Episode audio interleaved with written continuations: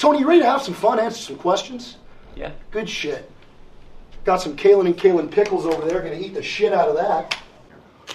Oh my god, that's a good fucking pickle. Jesus Christ, classic Gil. I need a volunteer to be my first sacrifice.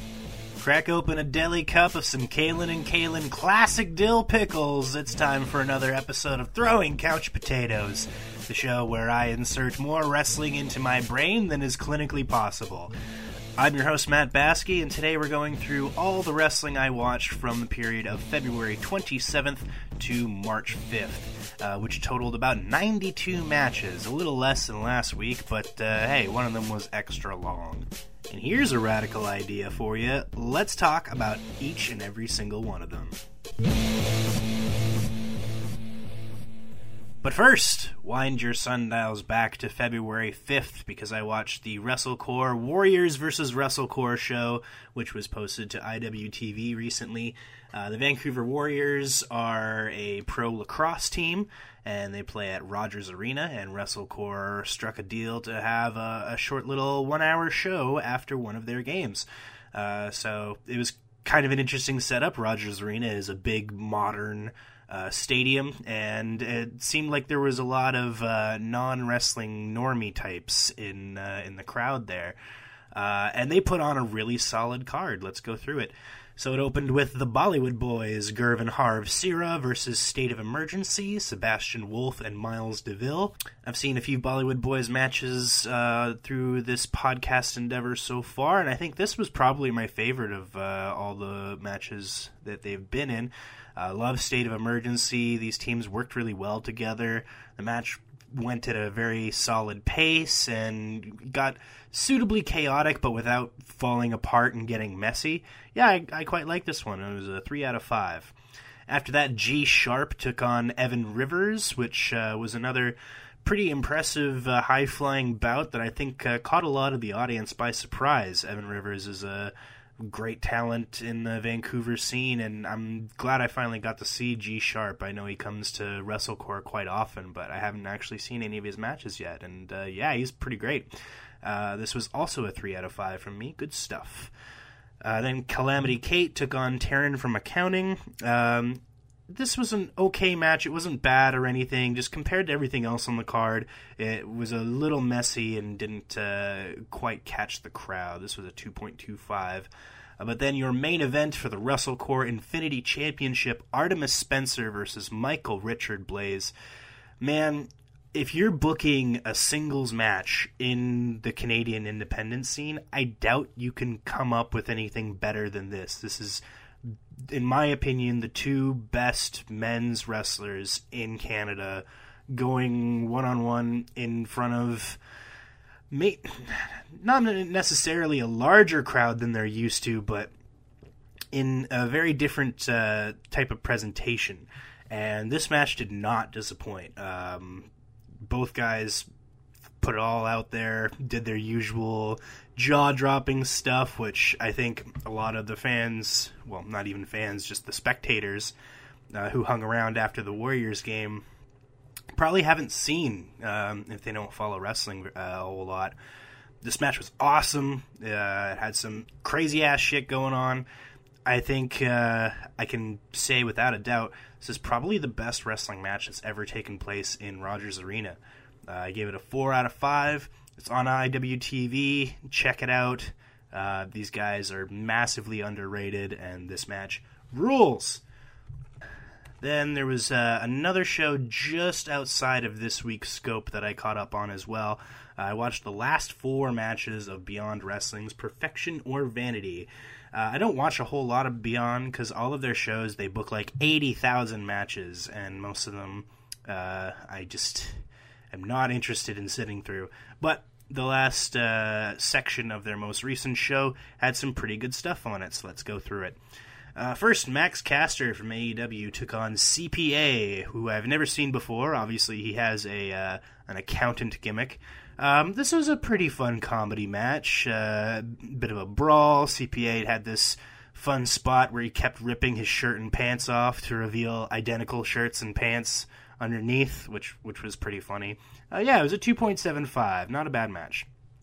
After that, Willow Nightingale took on Dan Barry. Uh, this one was just okay. I feel like maybe these two didn't particularly click all that well. I just never really ramped up into um, uh, anything that uh, was particularly memorable. Uh, 2.5 for this one. It's a bit of a bummer. I was excited to see Willow on this show. After that, Zack Sabre Jr. took on Fancy Ryan Clancy. I was excited to see this match. I saw that Ricky Shane Page said it was one of the best matches he's ever seen live. Uh, and yeah, it didn't disappoint. This was a pretty solid bout. Some really good uh, chain wrestling on display here. Obviously, it's a Zack Sabre Jr. match, but it is always nice when he's in the ring with somebody who can keep up with him. And Ryan Clancy is clearly a very competent grappler. Uh, yeah, if you like Zack Sabre Jr., check this one out. It was a 3.75 from me. And the main event for the IWTV Independent Wrestling Tag Team Championship Violence is Forever, Kevin Ku and Dominic Garrini versus Miracle Generation, Dustin Waller and Kylon King.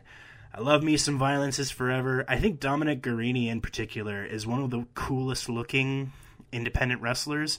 He looks like an old school hockey enforcer with like his mullet and his like kind of beat up looking face. I don't know. He just looks awesome. And this was a, a pretty exciting and uh, dynamic tag team indie match. The kind of stuff you'd expect from Violence, Violence is Forever. A lot of jaw dropping, bone crunching moves. Uh, yeah, if uh, you're into either of these teams, this is one that is worth finding and and watching for a solid main event. This was a 3.5 out of 5 for me. Then starting off the week proper with AEW Elevation. I still don't know if we're calling it dark or if it's just Elevation. Who's to know? This one opened with Emi Sakura versus Rochelle Riveter. Emi has been on a crazy hot streak lately, getting lots of matches, including some red hot bangers with Jamie Hayter and Billie Starkz. Uh, this one, however, was just okay. A bit more of a squash. It was a 2.5. Then the Kingdom, Matt Taven and Mike Bennett took on Aguila Aguirre and uh, AJ Sparks. Aguirre? I don't know how you say that. Anyways, I'm not crazy about the Kingdom. Uh, Matt Taven's alright, but Mike Bennett is just one of those kind of very average, unspecial wrestlers who's fine on paper, but I just I'm not going to get excited about a Kingdom match anytime soon. Uh, they have yet to really do anything crazy, surprising, or memorable in their AEW ROH run. 2.5. After that, a six woman tag Diamante, Marina Shafir, and Nyla Rose versus Mazzerati, Miss May, and Brittany Brooks.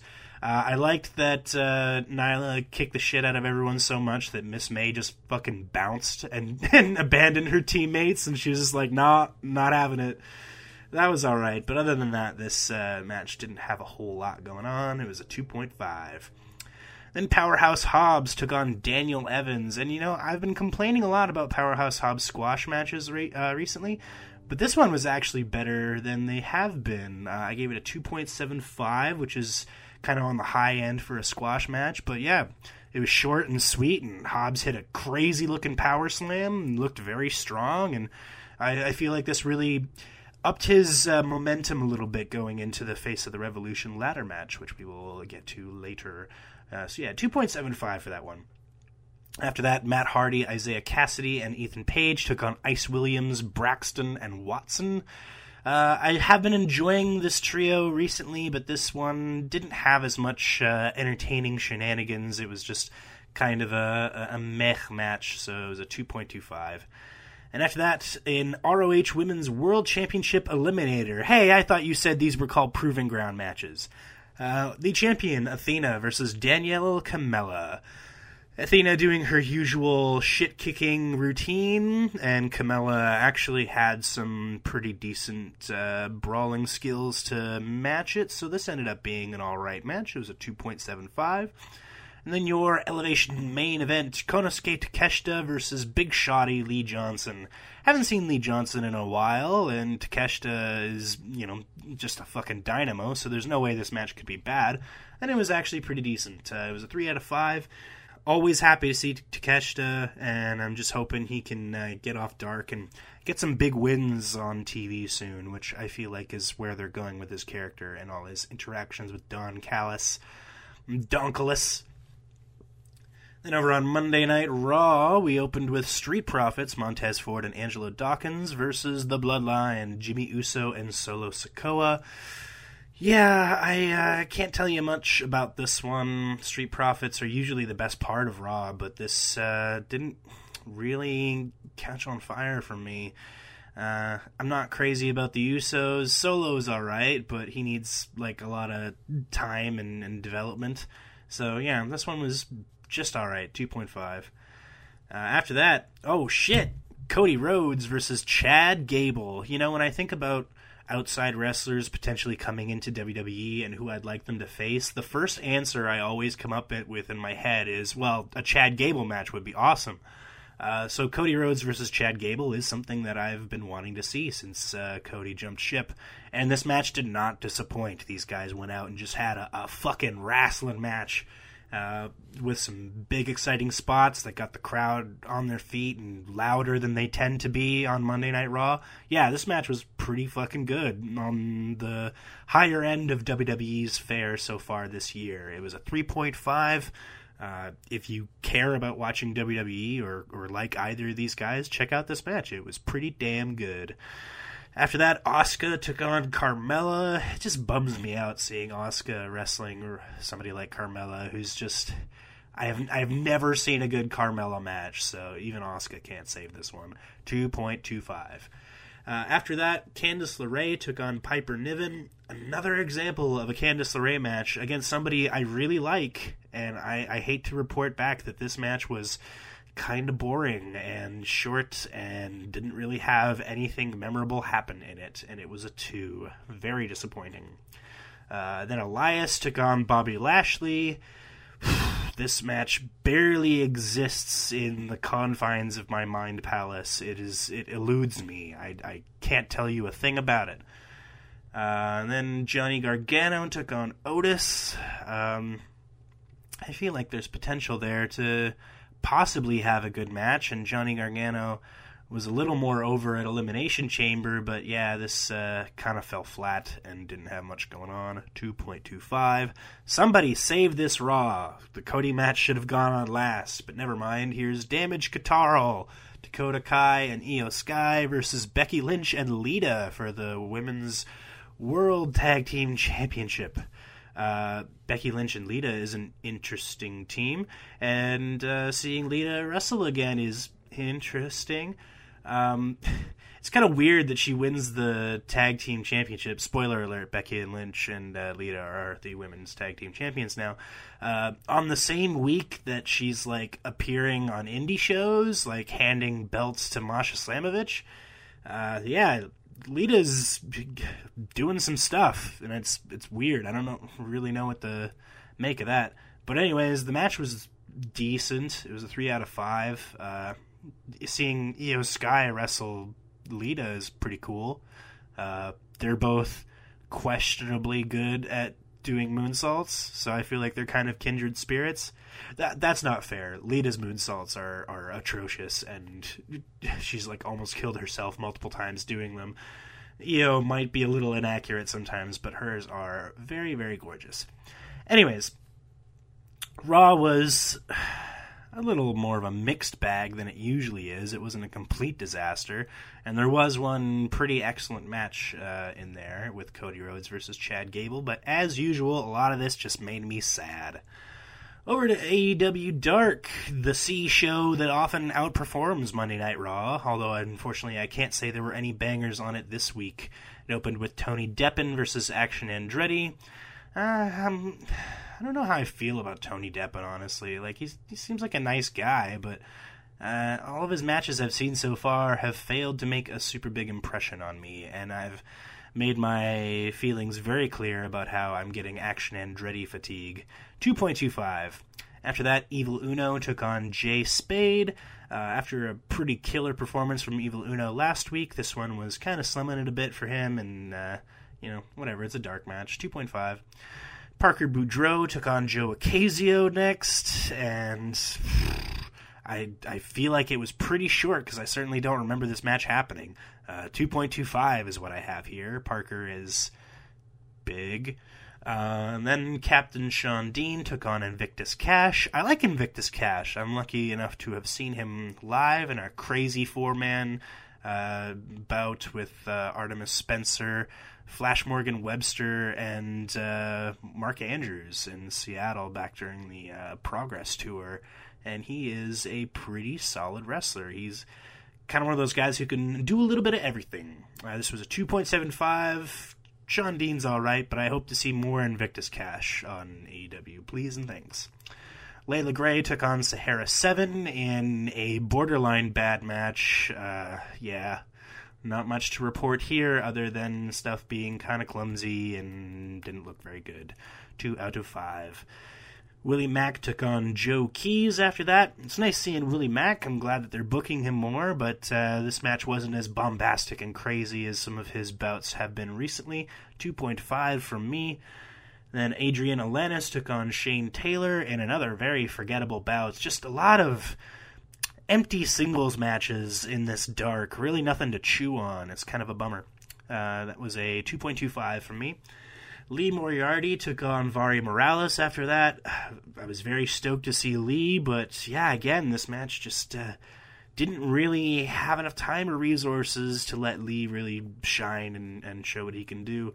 So that was uh, also a 2.5. And then Blake Lee took on Arjun Singh. Dude, I couldn't even tell you what Blake Lee or Arjun Singh look like. Uh, this was a 2.25. I'm surprised I gave it that because it certainly wasn't memorable. Then Sky Blue took on Dream Girl Ellie. Yeah, just another unfortunately not good match. 2.25.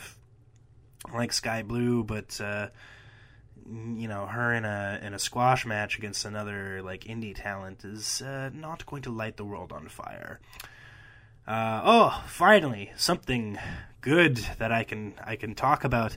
Top Flight, Dante and Darius Martin with AR Fox and Matt Sydal took on the Trustbusters, Ari Daivari, Sunny Kiss, Slim J, and Jeeves Kay. Uh, finally, a match with some spots and some fast pacing, and and the crowd was into. This was actually like good. Uh, I gave it a three point two five thank God this match was on this card because, uh, yeah, Dark was looking pretty dire this week. After that, god damn it, Jay Lethal, Jeff Jarrett, and Satnam Singh versus Jackson Drake, Jay Malachi, and Oliver Sawyer. Honestly, this one was a little better than I expected, and Satnam Singh's like choking offense is surprisingly good. Uh, 2.75 from me, but uh, yeah, you know my feelings about Jay Lethal. I'm not a fan of this guy and I'm kind of over Jeff Jarrett, but Satnam's interesting. I don't know what they'll do with him, but sure, whatever. Dean Alexander took on Peter Avalon. Oh boy, D- did he? Your guess is as good as mine. 2.25 for me, and finally your main event: Orange Cassidy and Danhausen versus the Workhorsemen, J.D. Drake and Anthony Henry. Uh, I guess this match was just to kind of let people know, hey, Orange Cassidy and Danhausen are a tag team now. Um, it was decent enough, some fun spots, mostly the workhorsemen, you know, being workhorsemen, uh, and bumping around and doing the lion's share of the heavy lifting in this match. This was a 3 out of 5. Everyone in here is pretty good, but, you know, it's dark, so whatever yeah, um, a couple of okay matches and, and one that's approaching something that I, I could recommend you, you seek out. But yeah, and after a dark that had Emi Sakura versus Billie Starkz last week, this one fell pretty short. Speaking of falling pretty short, that's not fair. It wasn't that bad this week. Although I don't know. We'll get to it.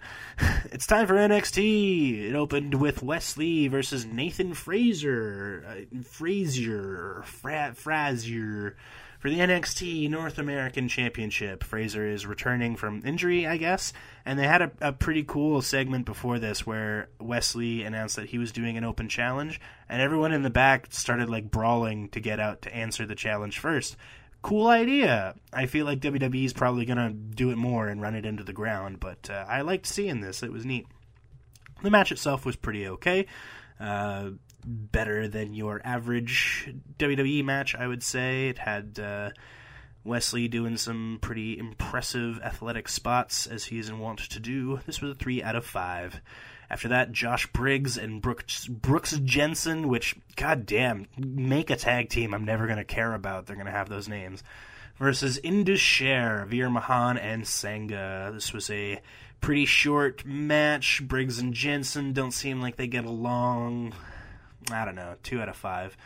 After that, Meiko Satomura took on Zoey Stark. Uh, this had the potential to be pretty good, considering Meiko Satomura is one of the best of all time, and Zoey Stark is one of the more highly rated NXT trainees. Uh, this was just average, though. Nothing too special going on, but, you know, it's Meiko. She's cool. 2.5. After that, Sol Ruka, another one of the blue chip NXT prospects, took on Elektra Lopez. Uh, yeah, Ruka's still not at the point where she can carry a, a, a, solid singles match by herself, so, you know, it wasn't terrible, but 2.25. And then Katana Chance took on Tiffany Stratton in, honestly, a pretty uh, clumsy and uh, un- unmemorable affair. I have it here as 1.75, which I think it just it crossed the point where I was like, this is too boring for me to leave it as a 2 so this was the lowest rated match I have this week. I'm trying. I'm realizing I'm rating a lot of matches around the two out of five scale.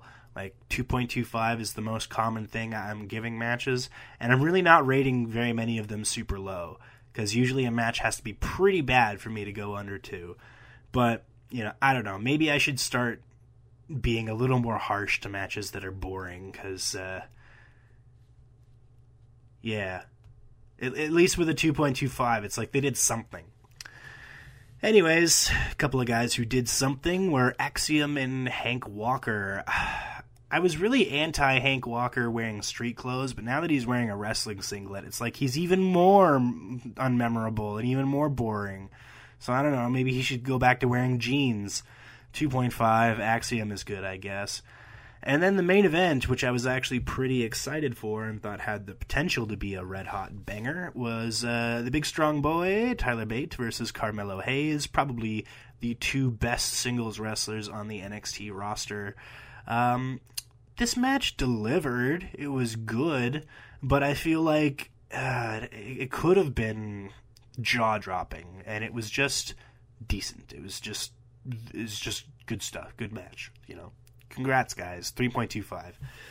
I was really hoping that this was going to be better than uh, Carmelo versus Apollo Crews, but uh, honestly, yeah, it wasn't, and that was surprising. Anyways, over into March proper now. We start with AEW Dynamite, which opened with an All Atlantic Championship defense Orange Cassidy versus Big Bill. Uh, I'm surprised how much I like Big Bill, considering I did not like him in NXT, but uh, yeah, he's doing all right in AEW. Uh, this was a 2.75 match. It was entertaining enough, but uh, nothing to like write home about at the end of the day, as a lot of Orange Cassidy matches tend to be. Uh, he can put on an absolute belter when he wants to, and when the time calls for it, but uh, his style is just not going to result in a a classic every time. But never mind that. It's time for the Face of the Revolution ladder match, uh, featuring Konosuke Takeshita, Ortiz, Commander, Action Andretti, Sammy Guevara, Powerhouse Hobbs, Eddie Kingston, and AR Fox.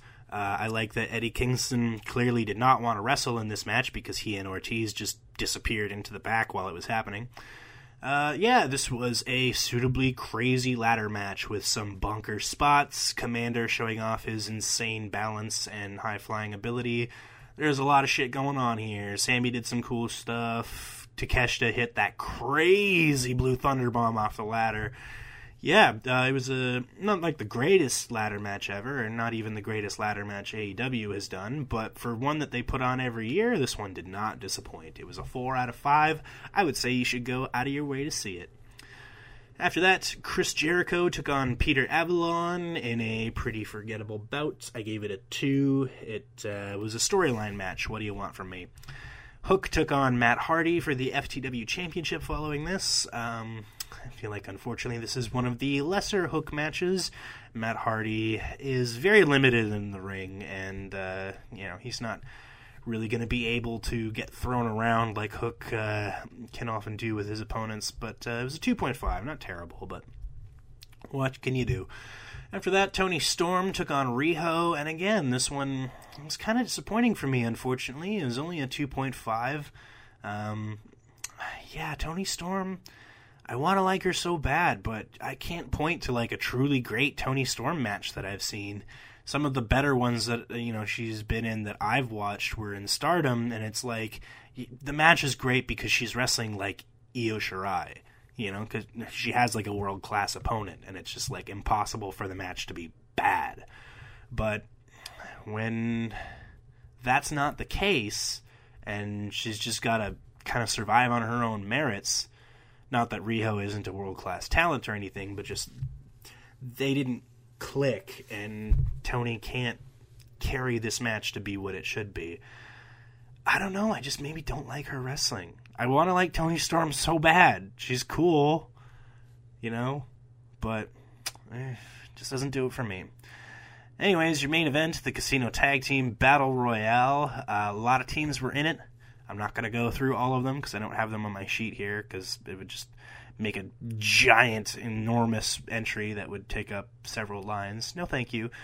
Um, but yeah, it was uh, kind of a letdown, honestly tag team battle royales when they start out, everything's just really messy and nothing's really happening because there's too many people in the ring. And then once you start clearing it out, you can do some more spots and stuff. But this one just never really flowed right. Um, I only gave it a 2.5, unfortunately. So this Dynamite had one crazy motherfucker of a match, but other than that, it was one of the weaker Dynamites. There were some good promos uh, and some good segments.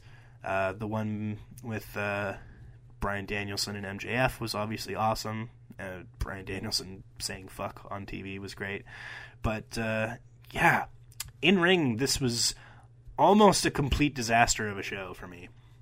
But thankfully, that ladder match was good. Anyways, over to Impact now. You know, I was saying to somebody recently, uh, having watched all this wrestling, and one of the things that's really kind of stuck with me is I'm I'm really rooting for Impact they're they're really doing it. they're surviving and even thriving, as evidenced by this pretty stacked episode of uh, Impact on AXS TV.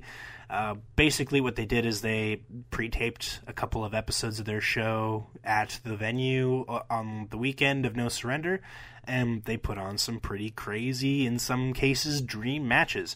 Opening up with, oh shit, Shane Haste of the Mighty Don't Kneel versus Speedball Mike Bailey. God damn, I love these guys. I love Shane Haste. He's such an awesome, unique wrestler. And being in the ring with Speedball Mike Bailey, and you're opening the show with this. Like, oh, Impact, what are you doing to me? This match was fucking awesome. Shane Haste is the ideal opponent for somebody like Speedball Mike Bailey, who has crazy offense. Shane Haste has crazy defense. Like his selling is just so good. He's like one of those Kyle O'Reilly guys where he uses his athleticism to make his opponent look like the best in the world. And Speedball Mike Bailey might be the best in the world. This match oh, you owe it to yourself to watch it. I'm so happy it happened. Speedball is just making wrestling dreams come true this year. 4.25. Insane that Impact just gives away matches of this caliber on TV. Just they're so hot right now. Kicking the shit out of AEW. I'm I'm happy to say that. Compared to Dynamite, the show was mwah, chef's kiss. After that, Kenny King took on Kevin Knight. Uh, I like both these guys. Kevin uh, Kenny King is great as this like sort of grizzled prize fighter almost type character. You know, he just knows how to fight because he's been doing it for so long. And Kevin Knight is obviously a very jaw-droppingly good high flyer out of the LA dojo. So this ended up being a pretty an entertaining clash of styles. I give it a 3.25. Kenny King is awesome. After that, Trey Miguel took on PCO. Trey Miguel, he keeps taking matches that I expect to be bad and turning them into pretty good stuff. Uh, I like PCO, but I just eh, I wasn't expecting this one to be particularly good, and then it ended up being halfway decent. This was a three out of five, uh, a worthy addition to this show.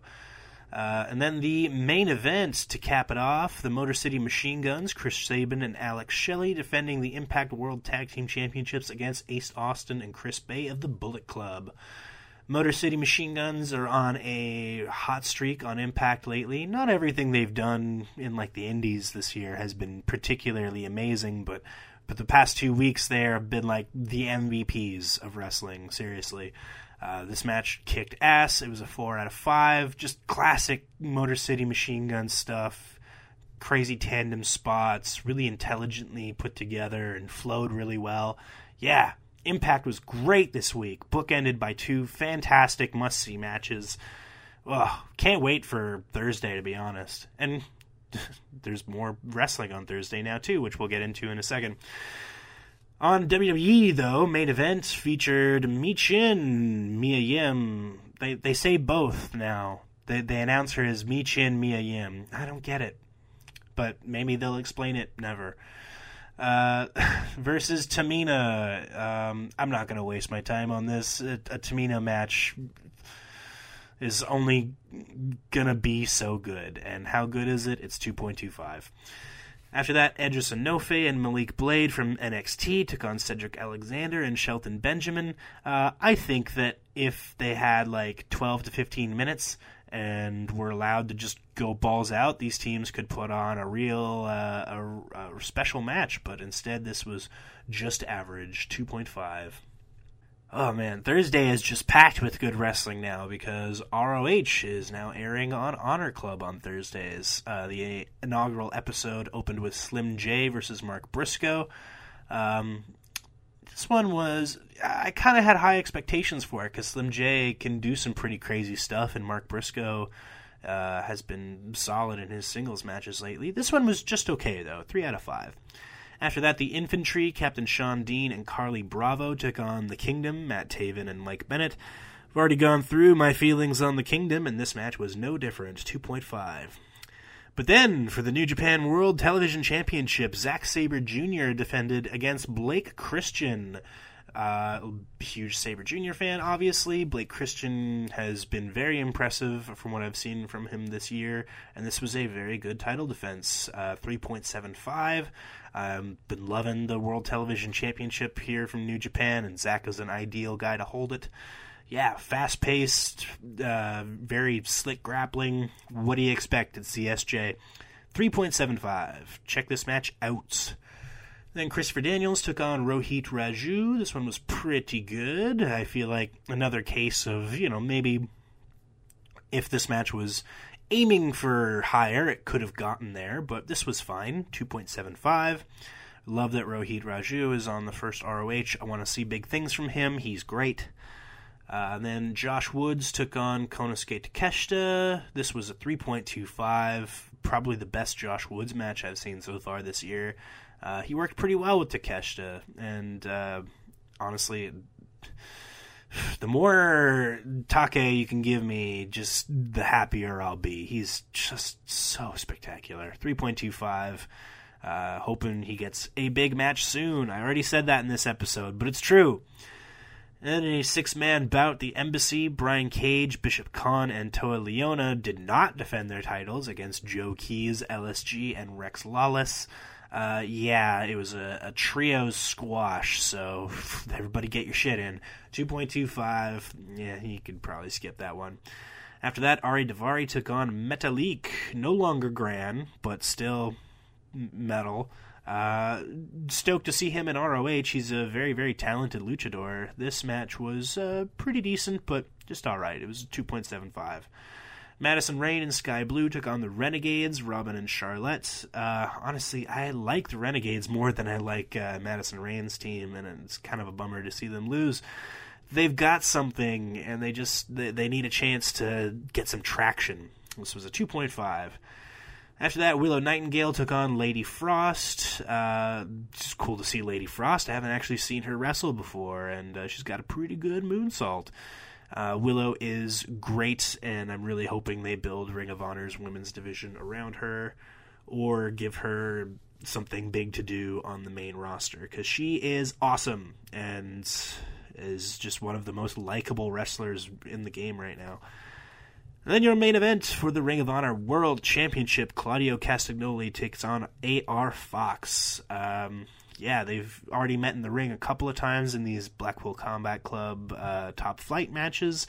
AR Fox is just in his element in AEW. All he has to do is just be AR Fox, and he will blow minds and and create memorable moments. Very very good signing for them, and uh, Claudio had uh, a pretty good match as well. This was a three point five. Um, you know, it could have been better. I feel like uh, it, it, took a little, uh, a couple minutes for this match to really shift into a, a higher gear, but it got there. 3.5, good stuff. Then over to SmackDown, we open with Rhea Ripley versus Liv Morgan. Um, honestly, I, I, gotta say, I've heard people say that Liv Morgan has turned into a pretty decent uh, hand in ring, and that's not entirely untrue. She's improved a lot since kind of when she first arrived. Uh, this was a 2.75, not a terrible match at all, but uh, you know, not crazy good either. Uh, then Santos Escobar took on Dominic Mysterio. Dominic, I can also say, has improved a little bit to the point where he's not completely useless. Um, and they're limiting his exposure, which is is smart. Um, you have to handle this guy very very carefully, but he's entertaining and the fact that the most fun thing that he's done so far is this prison Dominic character.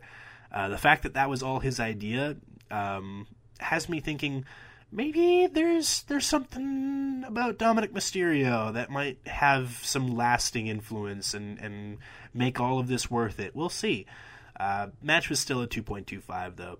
After that, Shayna Baszler took on Tegan Knox. Uh, this one was very short. It made me sad. Uh, Shayna Baszler deserves better than to be Ronda Rousey's lackey. I mean, she might not have been a better Ultimate Fighter than Ronda Rousey, but she is ten times the wrestler Rousey could ever hope to be.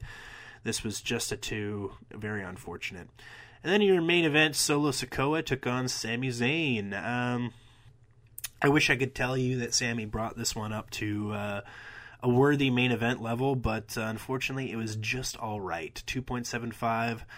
Solo isn't bad, but just he really could have benefited from being on NXT. Like he he's so fresh and and in the, a crucial period of his development as a wrestler, and I think shooting him right into the main event, or not in the main event. Well, he is in the main event. This that's what this is, but shooting him right into the main roster, uh, it's not exactly doing him any favors, and he can't really go back now. That would be a step down for him. So. Almost uh, reminds you of somebody, Roman Reigns. Anyways, that was uh, even for SmackDown a bit of a letdown. But thankfully, uh, Rampage was the better show of AEW's uh, output this week. Uh, just opened with a four-way tag bout: Blackpool Combat Club, uh, Claudio Castagnoli and Wheeler Yuta versus Top Flight, Dante and Darius Martin versus Aussie Open, Mark Davis and Kyle Fletcher versus Dark Order, John Silver and Alex Reynolds. Um, this match obviously is pretty chaotic, a lot of moving parts. Um, just makes you realize how difficult a match like this must be to put together and have it flow right.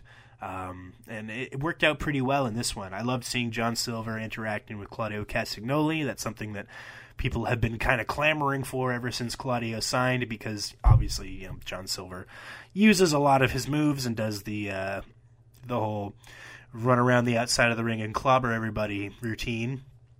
Yeah, I'd like to see them in a singles match. This was uh, pretty enjoyable. I gave it a 3.5. then in a rematch from their all or no, their full gear match uh, a couple years back, Riho took on Emi Sakura. Uh, this was much better than Riho's Toni Storm match. Not quite as good as Emi Sakura's better matches from uh, 2023 so far, but this was still a very enjoyable bout. I gave it a 3.5. Then Powerhouse Hobbs took on Serpentico, another really solid Powerhouse Hobbs squash match. Um, Serpentico is kind of like top jobber in AEW, so he's going to make you look real good. And yeah, this was another one that made Hobbs look extremely strong, short to the point, and he looked natural out there. Whereas I feel like a lot of the stuff with this Book of Hobbs thing, it's just kind of hampering him character wise.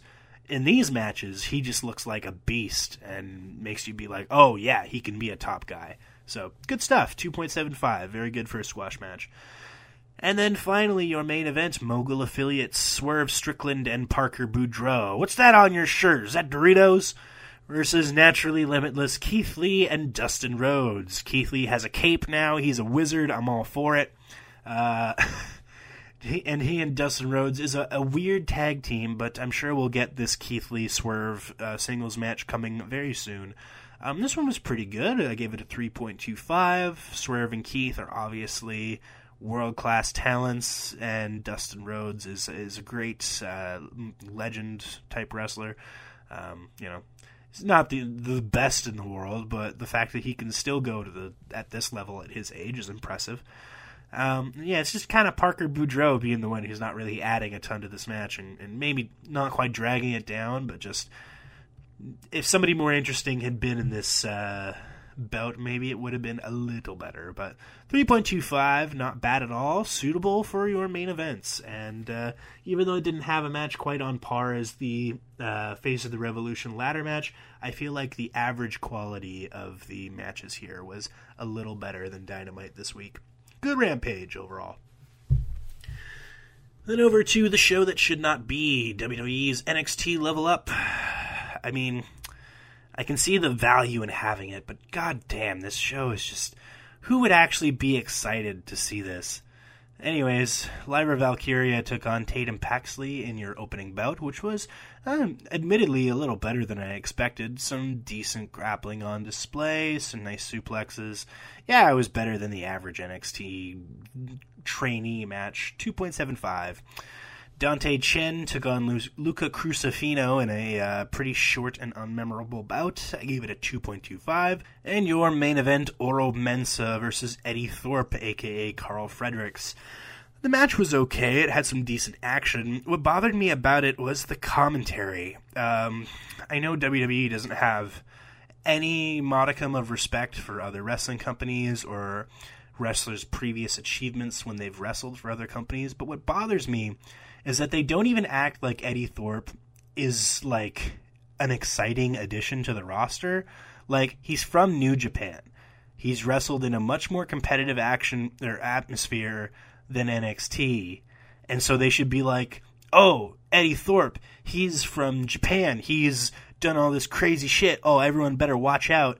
But instead, he's on NXT level up, and they're talking about how he has to prove himself to the NXT locker room.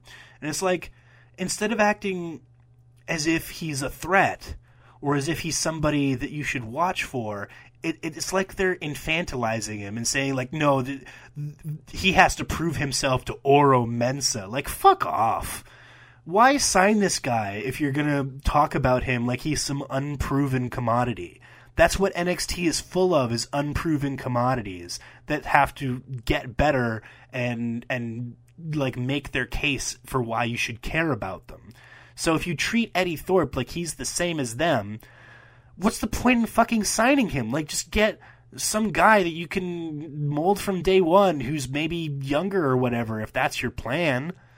Just, just commentary on WWE is usually bottom of the barrel to begin with, but on NXT level up between Byron and this new guy from Boston, it's just atrocious. Like, not only does it make the matches worse, but it like it's bad storytelling. It's bad character development. You're basically telling me I shouldn't care about Eddy Thorpe because he hasn't put in his NXT level up matches yet. And it's like, what was the point of all this? Bring him in, give him a good match, let him wrestle fucking Carmelo or something, and be like, whoa, damn, Eddy Thorpe. But instead, it's like, oh, maybe Eddy Thorpe will have a good match in NXT one day. Fuck you. I don't know why anyone would sign for WWE because this is this is how they treat you when you come in from another company. Oh, you haven't done shit. You better you better wrestle scripts and then then you're something. Oh, yeah. the lack of respect is uh, that that that WWE shows, and I feel like they kind of want to train their audience to show to other forms of wrestling and other wrestling companies and and the history of the sport is very depressing and I feel like it, it makes people antagonistic towards what this whole fucking thing is all about. You know? I don't understand why WWE has to exist in this weird vacuum where everything else is shit and you're nothing until you come and wrestle here. Like NXT didn't used to be like that. Classic NXT, Carl Fredericks would come in, they'd call him Carl Fredericks, and he would have like a, a killer match with like Kyle O'Reilly or something. And now he's he's literally wrestling the jobberiest jobbers on the D show. I need to move on because this just makes me angry and depressed because NXT used to be something that I really cared about, and now it's something that makes me frustrated and mad more often than almost any wrestling show. GCW, holy smokes.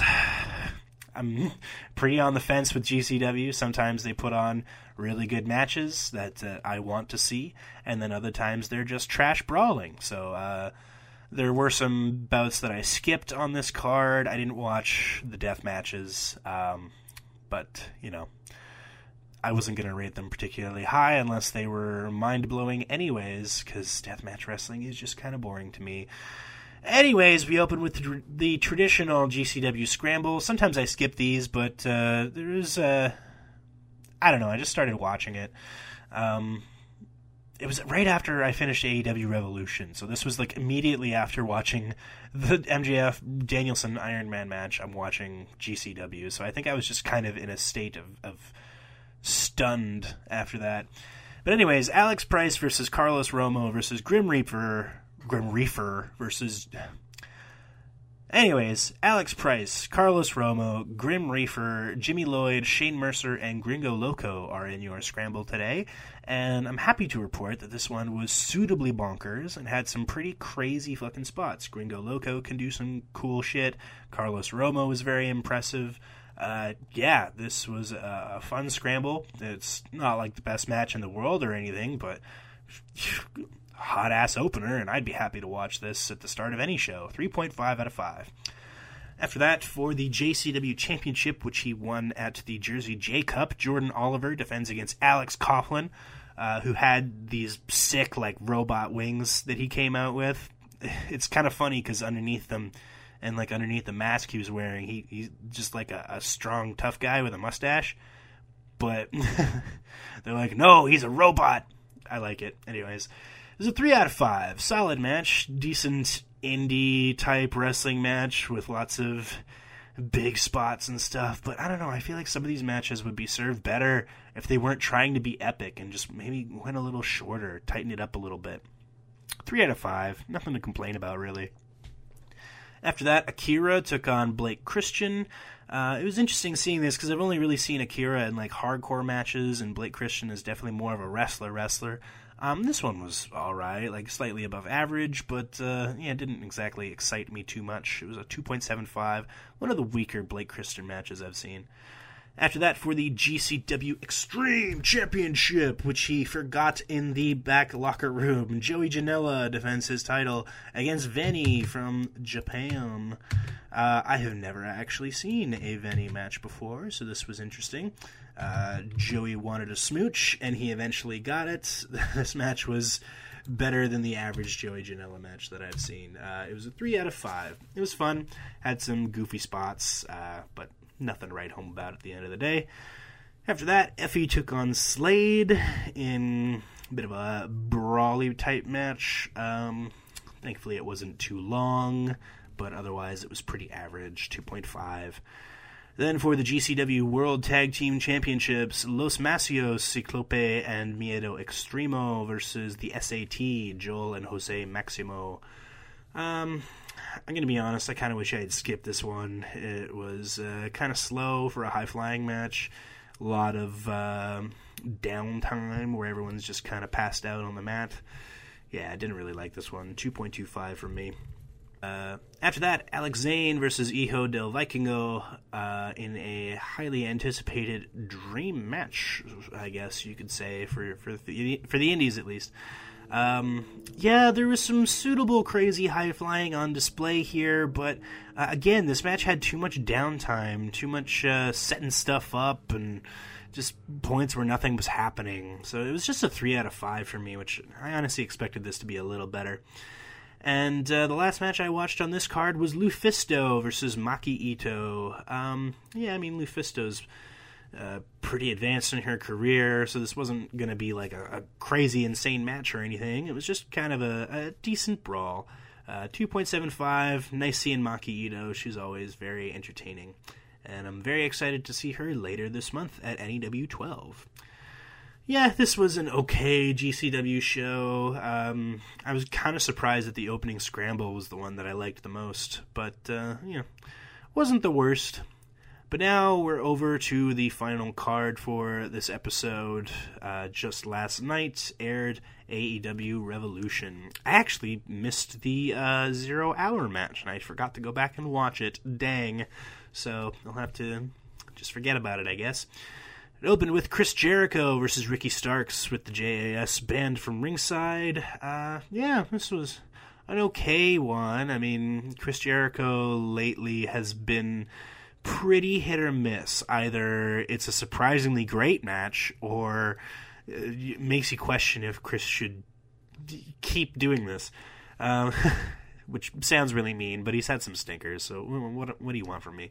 This was a 3.25. It was pretty good. Uh, almost makes my recommended list, but you know, just at the end of the day, it was all right. Uh, after that, Jungle Boy Jack Perry finally gets his revenge against Christian Cage, the final burial match. Uh, it was a casket match, which is kind of silly for this blood feud.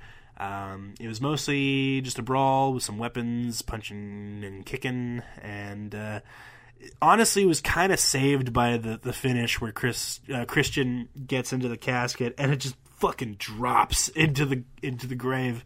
Uh, that was pretty funny. Yeah, it was all right. I kind of feel like a different stip maybe would have suited this feud better, but what, what, what can you do? It was a three out of five. Then for the AEW World Trios Championships, fuck yeah. The Elite, Matt and Nick Jackson and Kenny Omega versus the House of Black, Malachi Black, Brody King, and Buddy Matthews. Oh, I was excited for this one, let me tell you, and it did not disappoint. Um, the House of Black really excels at chaotic trios matches where there's just shit going on everywhere, crazy fucking moves, and just jaw dropping stuff happening. Even on Dark, they can pull that off sometimes. And this was the best type of one of those matches. Just brutal, like insane strikes. Brody King just murdering people. Malachi Black and Kenny Omega interacting was great. Kenny Omega and Buddy Matthews interacting was great. I just want to see Kenny fight all these guys in singles matches. Yeah, this was this was a good one. Four out of five definitely go out of your way to see it. It was everything it needed to be. Uh, after that, a triple threat for the AEW Women's World Championship: Jamie Hayter versus Saraya and Ruby Soho. Um, I was honestly expecting worse than this. Uh, I like Ruby, and obviously I love Jamie Hayter, but just Saraya is kind of a dud, and Ruby in ring isn't always amazing. I feel like she is best suited to be an underdog babyface, and now they just turned her heel, so she can't be that. Eh, it wasn't terrible, but uh, wouldn't be what I would have booked on this show for the women's title match. 2.75. After that, a Texas death match. Hangman Adam Page versus John Moxley. The fourth time that they've met this year finally capping off this rivalry, and I'm happy to report that it was better than their previous bouts. Uh, this match had some insane spots, just fucking John Moxley stabbing Hangman in the face with a fork. Uh, Hangman losing a, a, chunk of his hair on a barbed wire wrapped chair. Just gruesome stuff that felt appropriate for this heated blood feud where both men are at the top of their game with everything to prove. Ugh, This could have been a main event on, on like any other show, and instead it was the midway point of this of this pay per view. 4.25, one of the best matches I've seen so far this year. Uh, yeah, overly happy with it. That's exactly what they needed to cap off this feud. Check it out. Then for the TNT Championship, Samoa Joe versus Wardlow in a just okay match. Um, I was expecting. I don't know what I was expecting. It was either going to be worse than this or a, like I don't know. It, this was only ever going to be average. Wardlow just hasn't hit his stride yet. Hopefully, with this second TNT Championship reign, he can figure it out. Uh, in any case, after that, the AEW World Tag Team Championships were on the line with the Guns, Austin and Colton Gunn, taking on the acclaimed Max Caster and Anthony Bowens, Jeff Jarrett and Jay Lethal, and Orange Cassidy and Danhausen. This was honestly the match that I was dreading the most um, because some of these teams just. I don't like the Guns, I don't like Jeff Jarrett and Jay Lethal. But to be honest with you, this match was ideally placed on the card to kind of give the Iron Man match a bit of room to breathe. It was a pretty easy watch, an entertaining, chaotic tag team, multi team bout. Uh, yeah, it wasn't the best thing on this show by a country mile, and we'll get to that in a second, but this was way better than I expected it to be, and it was a 3.5. It ended up being a solid tag team title match. And then finally, your main event of wrestling for this week. Maxwell Jacob Friedman defending his AEW World Championship match against Bryan Danielson. Two wrestlers that, if you're talking about the best in the world, if you don't mention these two, you're a fucking idiot. Um, wow, I mean, like, everyone's talking about this match, and everything that can be said about it has probably already been said, and it's only like 12 hours removed from when it happened, but this was one of the greatest pro wrestling matches ever put on. Uh, I think, without a doubt, the best Iron Man match, and that's like up there with like Stone Cold and Bret Hart. Um, yeah, uh, and, and Bret Hart versus Shawn Michaels as well. This was incredible. This is why you watch pro wrestling. The drama, the the athleticism, the desperation, just this match had a little bit of everything, and MJF again just putting on a world class performance in terms of character, in terms of the actual nuts and bolts of the wrestling. I encourage you to go and watch the uh, the media presser that aired uh, on YouTube after this match because everything MJF says is 100% true. He is a generational talent at the age of 26 already put on what could be considered a Hall of Fame worthy career. If he broke his neck tomorrow and never wrestled again, like you can't take any of this away from him. The man has has put on some of the best shit that has ever come out of this dumb sport that we love for some reason. One of the things that I've noticed watching so much wrestling for this project is it reminds me the things that I hate about pro wrestling and the things that frustrate me and make me embarrassed to tell people I watch it. And then I see stuff like this where I'm like, no, all the normies are missing out. This is incredible stuff. This is better than the best movie you watched last year, probably. This is this is fucking cinema, dog. If you're not already chomping at the bit to see this match, what are you doing having me tell you to watch it? It's one of the greatest of all time. I'm excited to watch it again. And with this podcast, I don't have a whole lot of time on my hands to watch matches over again. That tells you how good this is that I'm excited to rewatch a 67 minute match. It was just one of those ones where it's up there with Omega and Okada. It's up there with fucking I don't know. Like, n- name who you consider to be one of the best wrestlers. Name me their best match. You can make an argument that this is better than any of them. Uh, yeah, five out of five. I was honestly like, kind of apprehensive about rating any match a five when I got into this show, and this one it was just like no, they they deserved it. I remember being at the point where the 60 minutes were elapsed, and I'm like, okay, this is like a 4.75. If they go into overtime and give this a definitive conclusion and a decisive finish, then this is truly one of the best I've ever seen, and that's exactly what happened. Everything that needed to happen happened, and this still had so much to surprise you on top of that. Uh, it exceeded my expectations.